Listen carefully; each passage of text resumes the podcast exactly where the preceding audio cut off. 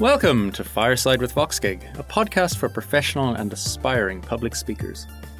I'm your host, Richard Rodger, the founder of VoxGig.com, an online community for speakers and event professionals. We're here to help you get the most out of speaking, organizing, exhibiting, and attending.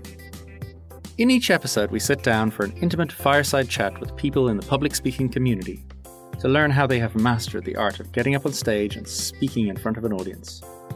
If you're an aspiring speaker or just want to improve your onstage performance, this podcast will help you learn from some of the most accomplished and interesting professional conference speakers. And finally, before we begin, a quick shout out and thank you to simplecast.com, first and last word in podcasts, who have kindly come on board as our first ever sponsor. I had the great pleasure of talking to Sandy Dunlop who talks about the value of myth in building a compelling talk. And he has these ideas of blue versus red rhetoric, and you'll have to listen to the podcast to find out what they are. And how, unfortunately, us technical types often tend towards the blue rhetoric side of things and bore our audiences silly. So, if you want to find a way to justify binge watching The Lord of the Rings yet again this is the podcast for you. Sandy, it is great to have you here today on the Fireside with VoxGig podcast. I'm really delighted to have you. You have this great story about uh, two speeches that you saw by the President of Ireland, Michael D. Higgins, and one of our greatest rock stars, Bob Geldof.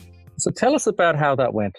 Well, it was uh, just before Christmas, and it was um, a business magazine hosting its um, annual awards. And it was in uh, the Four Seasons, and there was a packed room, about 400 people, and um, two people got up to give guest of honor speeches. And one was uh, Michael D, and the other was Bob Geldof. And um, they were both extremely competent and well able to hold an audience, very familiar with that, uh, that. So you weren't dealing with anything other than a complete confidence and competence. As one would expect. Yeah, well, yes, yeah, certainly for those two. But uh, on the way home, I had enjoyed both, but I have to say, I couldn't remember one thing that Michael D had said. And it wasn't that there was far too much drink consumed. Whereas Bob, I still remember what he was talking about to this day. Okay. What the difference was, was that Michael D was speaking in an abstracted, in other words, his language was full of abstractions and academic words. I did know quite a lot of them because I read a lot.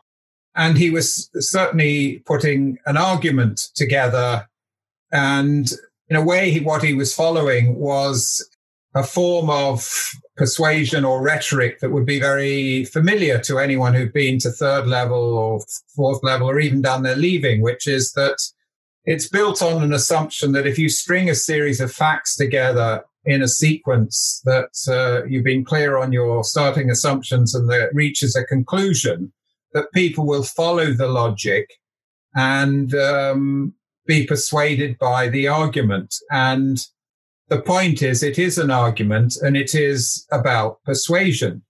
And um, I'm really interested in this because of my work with branding and global branding.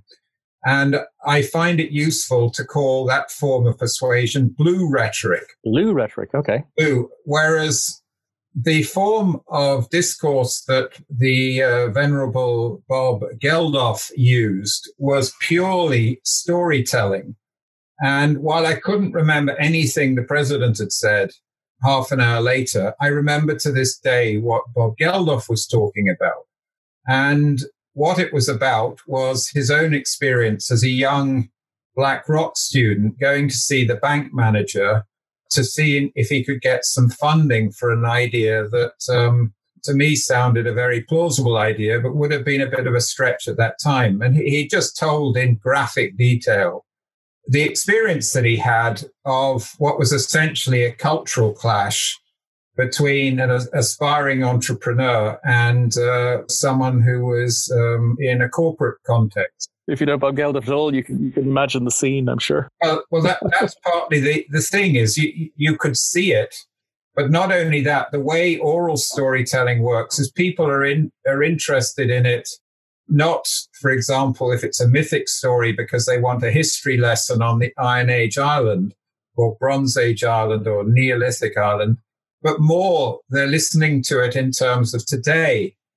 And so, in a way, I could resonate with that. So, I bring my experiences to Bob's experiences. So, it's both his story, but it's my story kind of reflected in his story. And so, first of all, he had an extremely entertaining and graphic way of telling it, but it was a, a very listenable to. And I think the more important thing is that, that it was so memorable.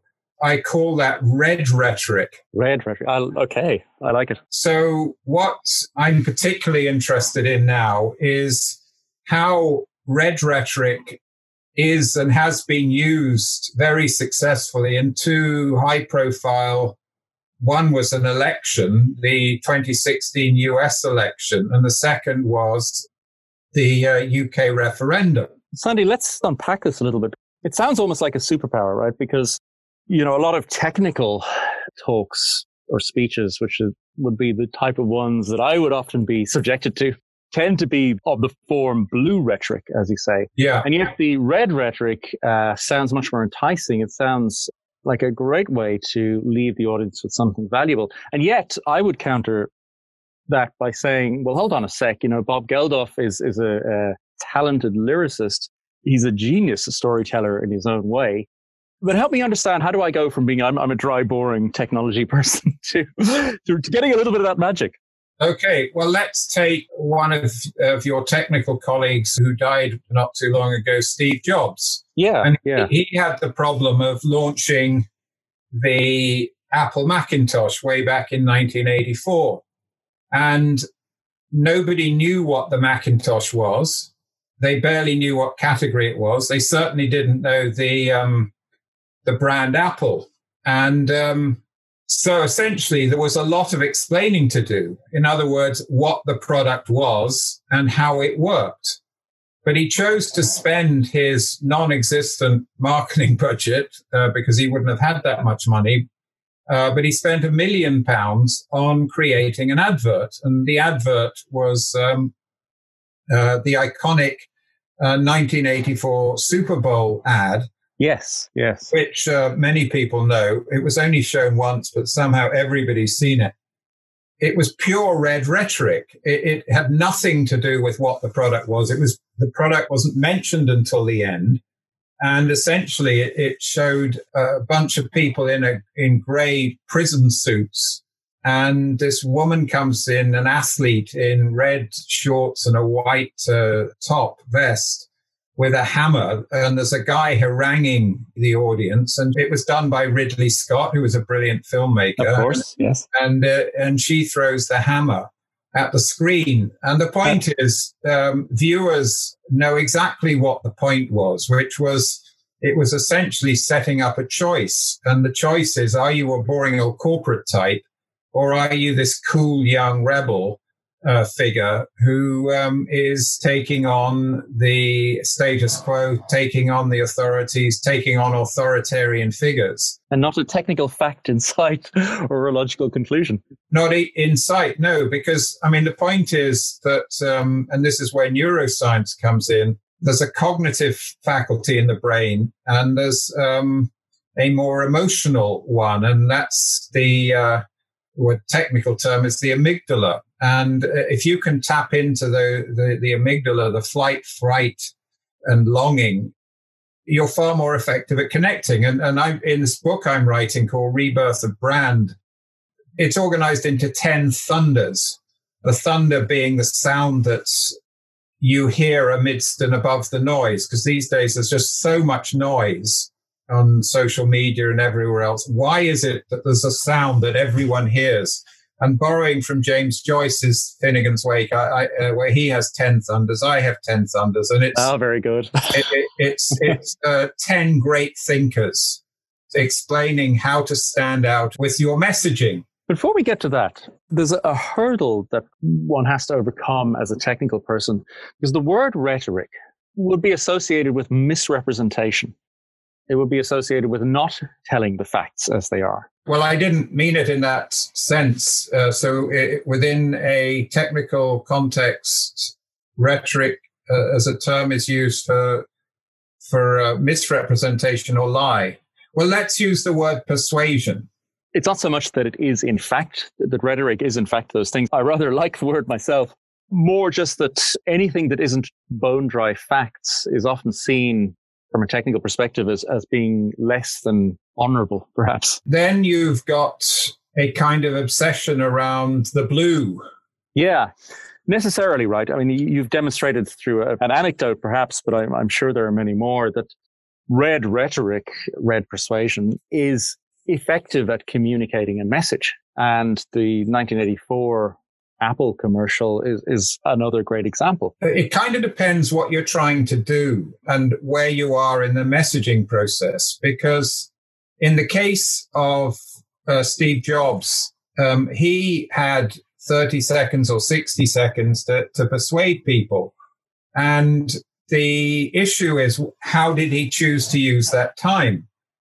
My first two thunders are relevant here because yeah. one of the things you learn from marketing science and the work of this um, Australian academic Byron Sharp is he's a great line, which is advertising's most effective when it doesn't try to persuade.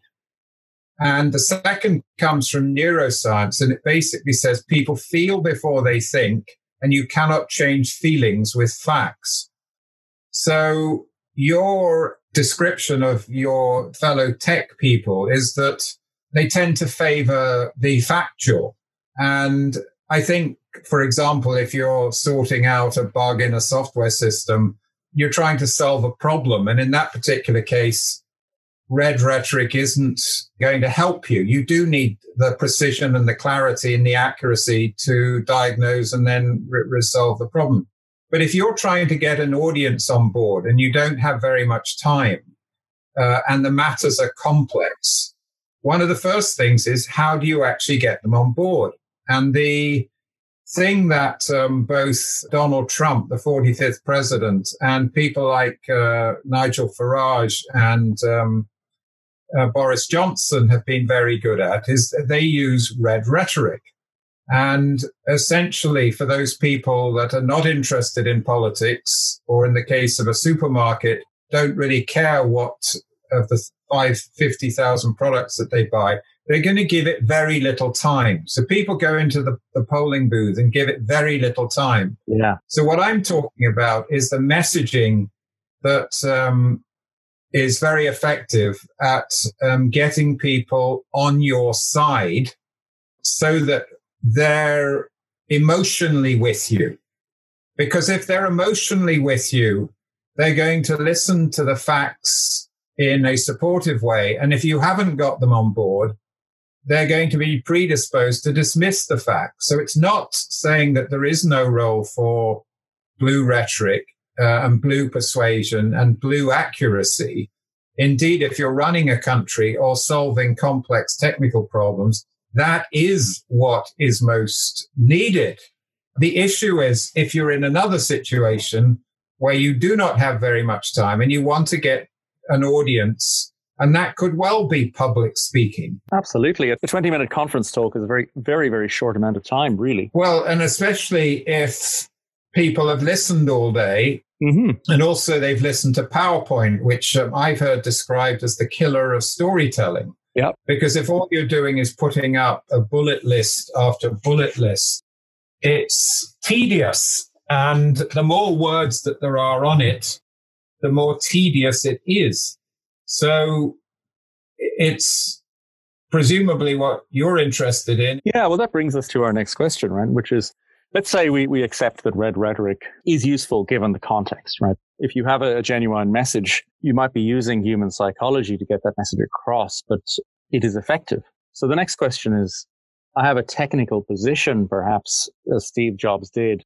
His computer was better, but how do I use red rhetoric? How, it's a great idea, but how do I start? Well, uh, uh, I mean, it all depends on the context and the circumstance and the brief, because what I would say is that there's potentially a story behind anything.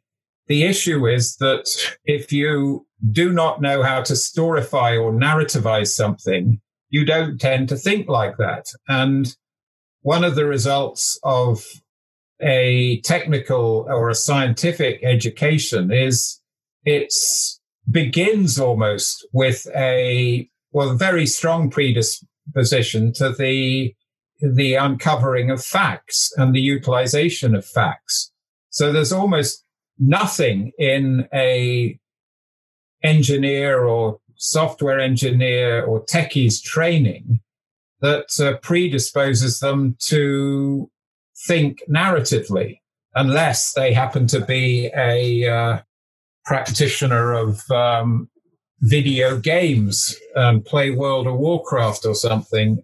They then are using, well, probably some computer skills to uh, master some world. But mm. the point essentially is that why they're boring or tedious, why a technical person would be boring or tedious would be because they're simply using the form of discourse that they're trained in. And that, in the context of a conference or something, is, is simply tedious. So there's always anything can be narrativized, anything can be turned into a story, or as uh, Roland Barthes says, anything can be mythic. And by that I mean exciting. Yeah. And uh, I remember I, I, did a lot of work, I've done a lot of work with Unilever over the years. And I remember this um, Thai chairman, the chairman of Unilever in Southeast Asia, he even managed to have us in tears over abstract um, accounting, you know, the, the, what profit meant to the business. And um, in a way, what we're talking about is a skill that in many ways might be alien to any, you know, any good technical person, any good um, techie uh, has very little training in the arts of storytelling. And indeed, in the way you describe it, if the term rhetoric means an untruth, it's sort of indicative of a sort of inherent suspicion of that form of. Um, oh yes, go to go to any tech company and you'll you'll find marketing marketing people are viewed with with a, a deep level of suspicion. Yeah. Where do you start on this journey? You're technically a person. You, you've been given the task of giving a conference talk. Maybe your boss has asked you.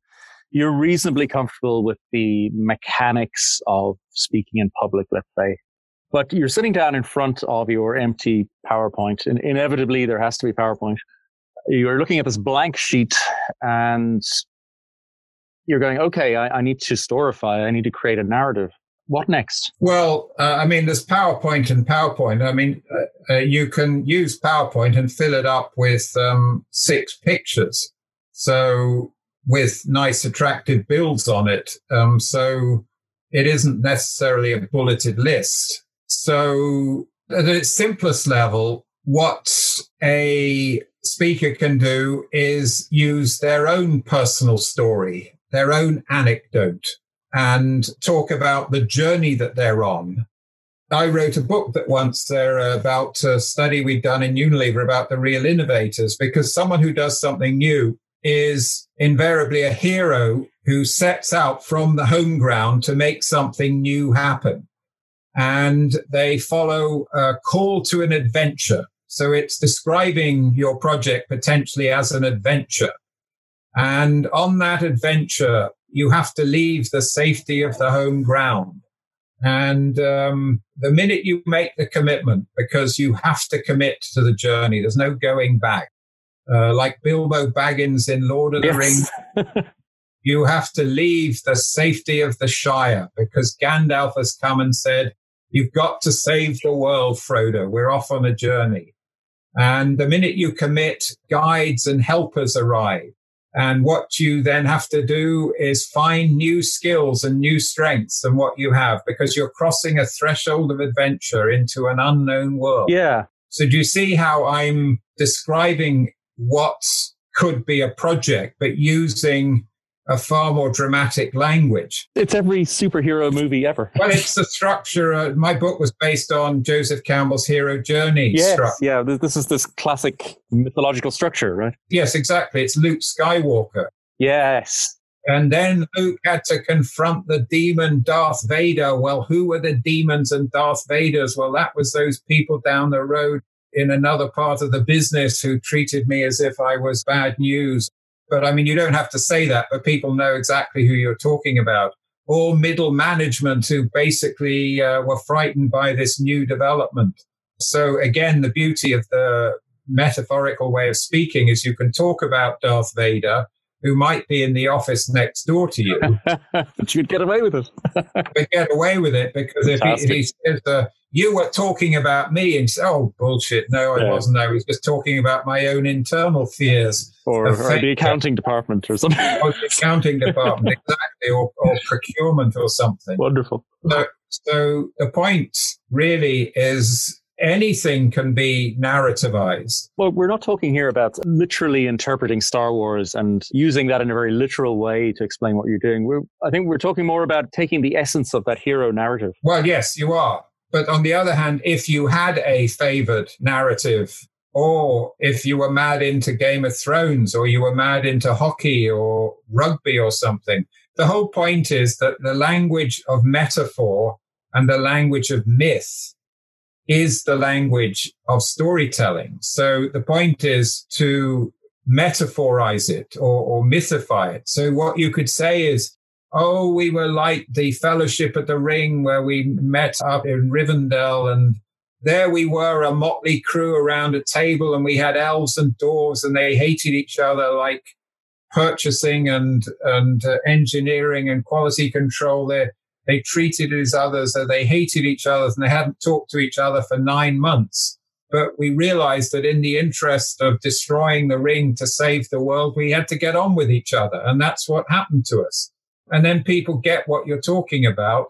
And there's a beauty in the myth. There's an ambiguity in it that you don't have to be so literal. Uh, you don't have to name your boss. And if he challenges you and says, why were you betraying me like that? You can always say, oh, I was just talking about the dwarves in Lord of the Ring. Yeah. Yeah. If we go back to Steve Jobs, I mean, you know, he was a genius, but if you think about that 1984 advert it was very strong suggestion, but it was nonetheless all still suggestion. It, it, relied upon a background knowledge of George Orwell, perhaps. But at the same time, it, it's more that it kind of rhymed with the ideas, perhaps, if you want to express it that way. He had a really, really good sense of what a brand was. And a brand is not a product. Uh, a brand is essentially a, a personality or an archetype. And that archetype stands for certain things. And what motivates us beyond our, once our basic needs and appetites are met, is we're left with a kind of longing or a, a hunger for something. And we don't know what it is. But when we see it, we feel it. So, for example, the American nation at Super Bowl come into that Super Bowl and they're not thinking about Apple computers or they don't even know what it is. And suddenly this ad comes on and they realize that they're asked to make a choice between being a boring old corporate type in a gray thing that looks like a prison uniform or a sexy young thing who takes on the status quo. And suddenly they've got a longing to make a statement. And uh, by the way, it um, was another ad uh, called The Crazy Ones that he showed. Uh, which was basically saying, "Here's to the crazy ones." And, and I, I, in writing my book, I put that up as an illustration, and it got 150,000 views just very quickly. Yeah, yeah. And I'd only just started uh, putting it out because essentially what it was creating was the longing to be a crazy one and a longing in a world where people were feeling uh, deadened by corporate life and by the pressures of life and by the pressures of having a mortgage and three kids and, uh, and all these things to pay off, that Steve Jobs was really offering um, a vision that, you know, little you can change the world. And suddenly I find in the middle of the Super Bowl, I'm thinking little old me can change the world. And I long to do that. And, but I didn't come into the Super Bowl thinking I long to save the world. I wanted to know whether the New England Patriots had beat the 49ers.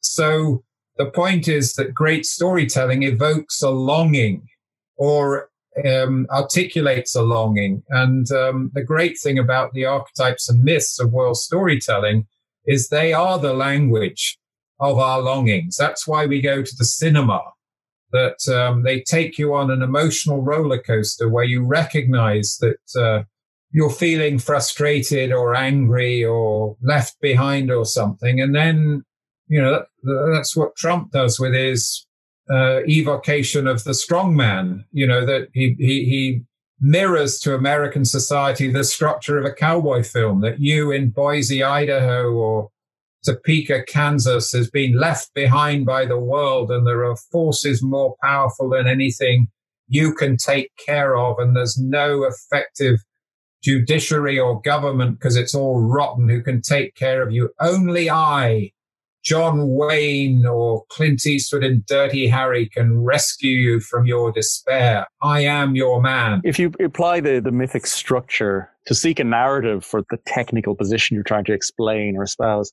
this idea of branding is this another layer on top of that, or, or is it a foundation? Well, I think uh, depends what you think a brand is. That you could say an, an, an individual is a brand. Uh, you know, a, a techie in LinkedIn or Bank of Ireland is, potentially uh, also a brand and their department is a brand. But if they don't think about it in that way, then a, a bank is a brand and banking is a brand. Uh, the issue is that if you want to uh, change how people feel about you, you aren't going to do it by arguing with them. You aren't going to be doing, aren't going to be changing their opinions by blue rhetoric if they've decided that techies are boring, or if they've decided that banks are a shower of somethings, you aren't going to change that feeling with a fact. You have to come up with a better story. And that, in a way, is the problem of the Democrats. They are pretty devoid of any decent narrative. And that would be the same with any of your techie friends, if they are a department that people have views about, they're not going to change them with uh, facts. You're going to change it with a better story. Or indeed, if you can craft an experience through good work, uh, then they might change their opinion. But then you storify that. You tell that story in a way that's dramatic and engaging and uh, and and um, interesting, and certainly appropriating uh, the world's great narrative structures or the world's or the culture's great myth and metaphor systems. It's a useful mechanism to get started. Well, it is the mechanism. It, it is what has been used so, for example, you could describe yourself as the Irish rugby team up against it, against the All Blacks, and you create a rolling maul with people joining and people leaving and people falling over, and and you're in an impossible situation in that you're ten yards from your own line, and uh, there are five minutes to go, and you're three points behind, and you know you're dramatizing it using a metaphor system that people get. And in order to do that, it's handy to um, have recourse to what storytellers. We're all we're all potentially storytellers.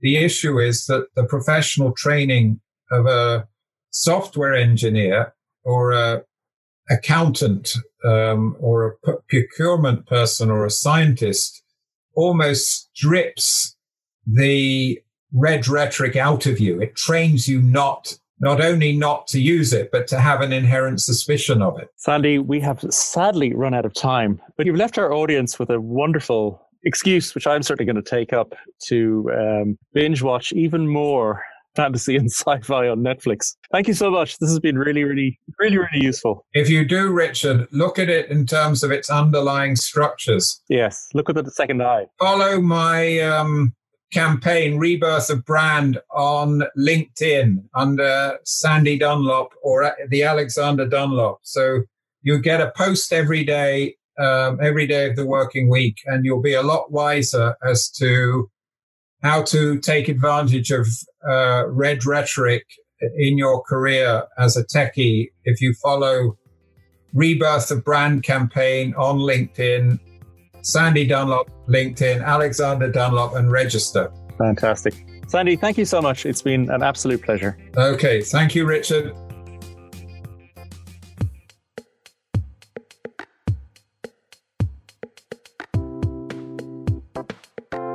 Thank you so much for listening. Just a few things before the embers fade and we wrap up another episode of the Fireside with VoxGig podcast. You can find notes and links from this podcast at voxgig.com slash podcasts. We also publish a weekly newsletter on public speaking, selecting the best advice and techniques from some of the world's greatest speakers, both ancient and modern. Rhetoric is an old and revered art, not especially easy to master, but a skill like any other, and one you can also learn. Visit voxgig.com slash speakers to subscribe. If you've enjoyed this fireside chat, please consider subscribing to our podcast. Please also leave a review that helps us make this podcast even better. If you'd like to contact me directly, please email me, richard at voxgig.com. If you'd like to be counted as a supporter, just let me know and I'll add you to our supporters page. And one final reminder to check out our sponsor, simplecast.com, who help make this podcast possible. Till next time, remember take a deep breath, pause, and step forward.